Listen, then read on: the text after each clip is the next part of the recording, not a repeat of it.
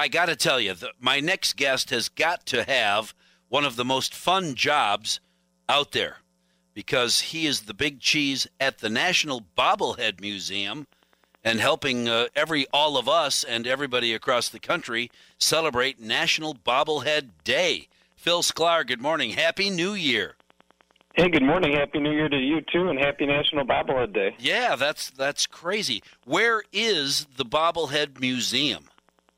Yeah, so we're located right in downtown Milwaukee area. Uh, really? Right where the Third Ward meets uh, Walker's Point.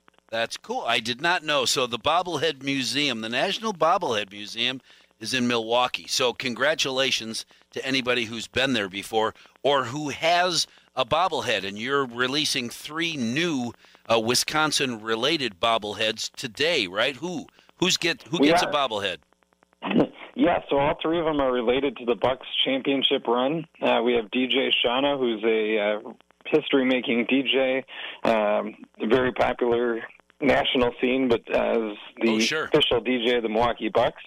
And then there's Ben Tajnai, who has sang the national anthem, uh, the first one to sing for a Bucks game, the first Bucks playoff uh, game, and then he sang during the entire Bucks playoff run, and the Bucks went ten and uh, one at home. So good luck charm there. Yeah. And then uh, Dan Roberts, who I think aside from Giannis got the biggest applause at uh, the Bucks games during the playoffs when they showed him on the uh, jumbotron chugging a beer and ripping his shirt in half, and he's about 450 pounds with uh, six feet nine, and um, his bobblehead will both uh, have the head and the belly bobble. Right. Oh, really?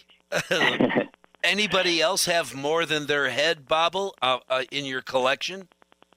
Yeah, it's not a first, but you know, not too many. Okay, well that's that's really cool. So DJ Shawna, Ben Tajnai, and Dan Roberts, all related to the Milwaukee Bucks and their championship run. That's that's awesome. Uh, how many bobbleheads uh, are on the shelves in the bobblehead museum? Yes, we have about seven thousand unique bobbleheads Whoa. on display right now.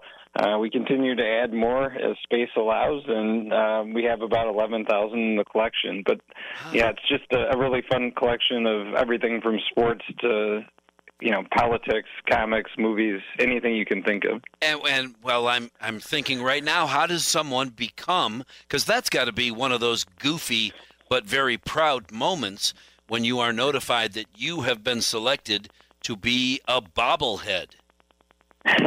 Yeah, so it is. Uh, they say once you've had a bobblehead, you've made it, and so Yeah. you know it's always uh, for the subject a fun thing when they get a bobblehead, and you know we have to get permission when we produce a bobblehead, so that's why there might not be a bobblehead of you know a certain celebrity or um, you know so forth. But most athletes and uh, big celebrities have had a bobblehead at one point or another. Who I I yeah, I can't imagine who.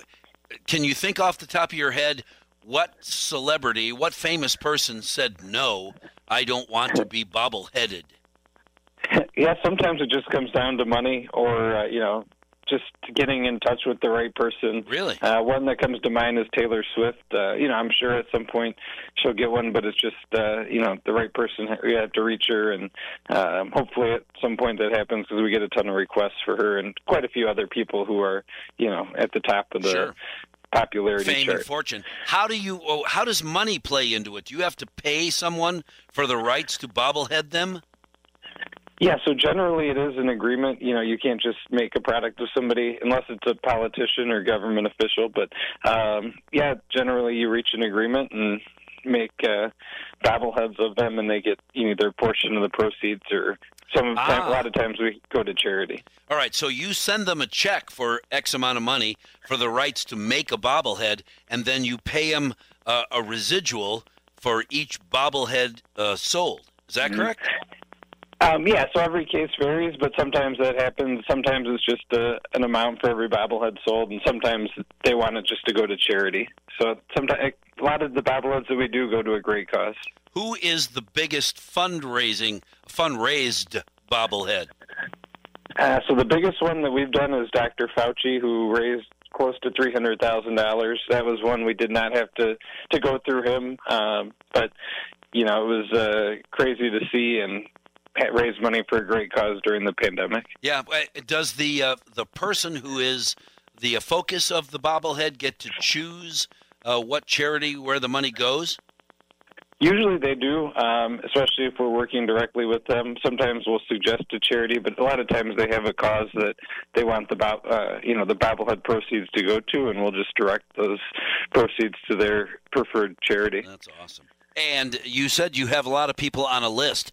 So you get emails from people suggesting, "Hey, you should get uh, you should get DJ Shawna, or you should get Mike Hayes, you should get somebody. Uh, you should put this person on your bobblehead list.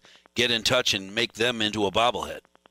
Yeah, we do. We get that uh, quite a bit. We get people that also stop by the museum. We have a wall in the back uh, where people put post-it notes up of uh, their favorite bobblehead, and then also another wall where people put up uh, the bobbleheads they'd like to see made. So we look at that frequently, and you know, often reach out to people based off what we see there. Can people uh, take a look? You have uh, online presence uh, above and beyond National Bobblehead uh, Museum in Milwaukee. Can people look online at the bobblehead collection?